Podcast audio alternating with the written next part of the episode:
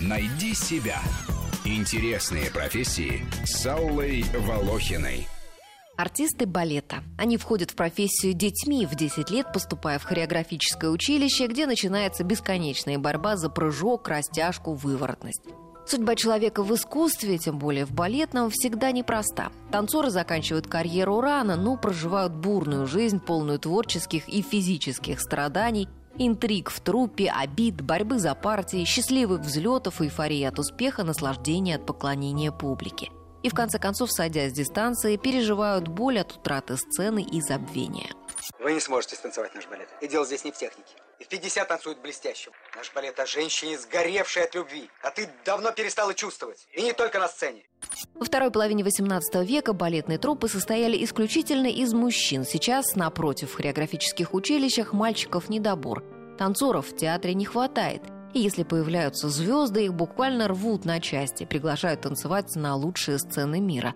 Конкуренция среди мужчин в балете невысока. Балет? Чем он плох? Чем плох балет? Это нормально. Я занималась балетом. Видишь? Это хорошо для бабушки, для девчонок. Не для ребят били. Надо заниматься футболом, боксом, рестлингом. Но не сраным балетом.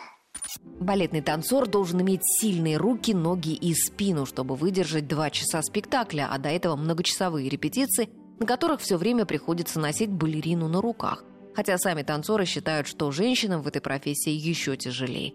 Чтобы понять это, достаточно взглянуть на разутые стопы балерин. Стоять на пуантах ведь очень больно. Хотя современные балетные туфли из пластика значительно облегчают жизнь. Дорого стоят, но зато почти не деформируют ступни и служат долго. Впрочем, от врастания ногтей традиционной проблемы балерин и они не спасают. Прямая профессиональная обязанность балерины – следить за своим весом, иначе она не сможет танцевать в дуэтах, партнеру будет тяжело. Лишний вес негативно воздействует и на собственные суставы. Кроме того, артистка, превысившая жесткую весовую норму, обычно это 50 килограммов, будет выглядеть на сцене массивно. А ведь среди балерин очень жесткая конкуренция. Разве нам можно самим уходить? Я с ума схожу. Лена, не бросай сцену. Танцуй, пока можешь, пока есть хоть капля сил. Сначала долго вертишься на одном месте, потом быстро-быстро начинаешь сходить.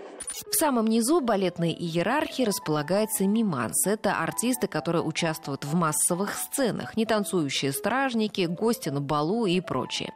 В Мимансе работают те, кому уже пора на пенсию, кто не может полноценно работать из-за травм. Можно встретить там людей и вовсе без хореографической подготовки. Впрочем, говорят, в ведущие театры страны в Миманс приходят выпускники хореографических училищ и те, кто уже намотался по гастролям. Как пишут на балетных форумах, лучше уж стоять с ятаганом в свете, чем третьим лебедем в десятом ряду на зимних гастролях в Китае, где на сцене температура около нуля. Устала. От всего устала. Хочу жить, как нормальные люди. Ты же знаешь, родная моя, балерины не живут, как нормальные люди, даже когда уходят из театра. Обязательный стаж у артистов балета 20 лет. Выходят на пенсию лет в 38, а в США гораздо раньше, в 32. Впрочем, знатоки утверждают, что балерина начинается с 35 лет. До этого она танцует, как ее учили, а после может уже сама творить образ героини. Не зря Уланова впервые покорила лондонскую публику в 46 лет, а Плесецкая ушла со сцены Большого в 63, но еще долго после этого продолжала радовать зрителей своим танцем. Что? Горе. Что? Что? Я, я из театра ушла. Ушла? Боже, какое счастье. Все, отпуск сразу на юг. К чертовой матери. Шашлыки, арбузы, море, пирожные, шоколад с орехами. Родим ребенка, мальчика или девочку. По пятницам на дачу, как все нормальные люди. Рубрика об интересных профессиях выходит по будням, а большую программу «Найди себя» слушайте по воскресеньям в 12 часов. Найди себя.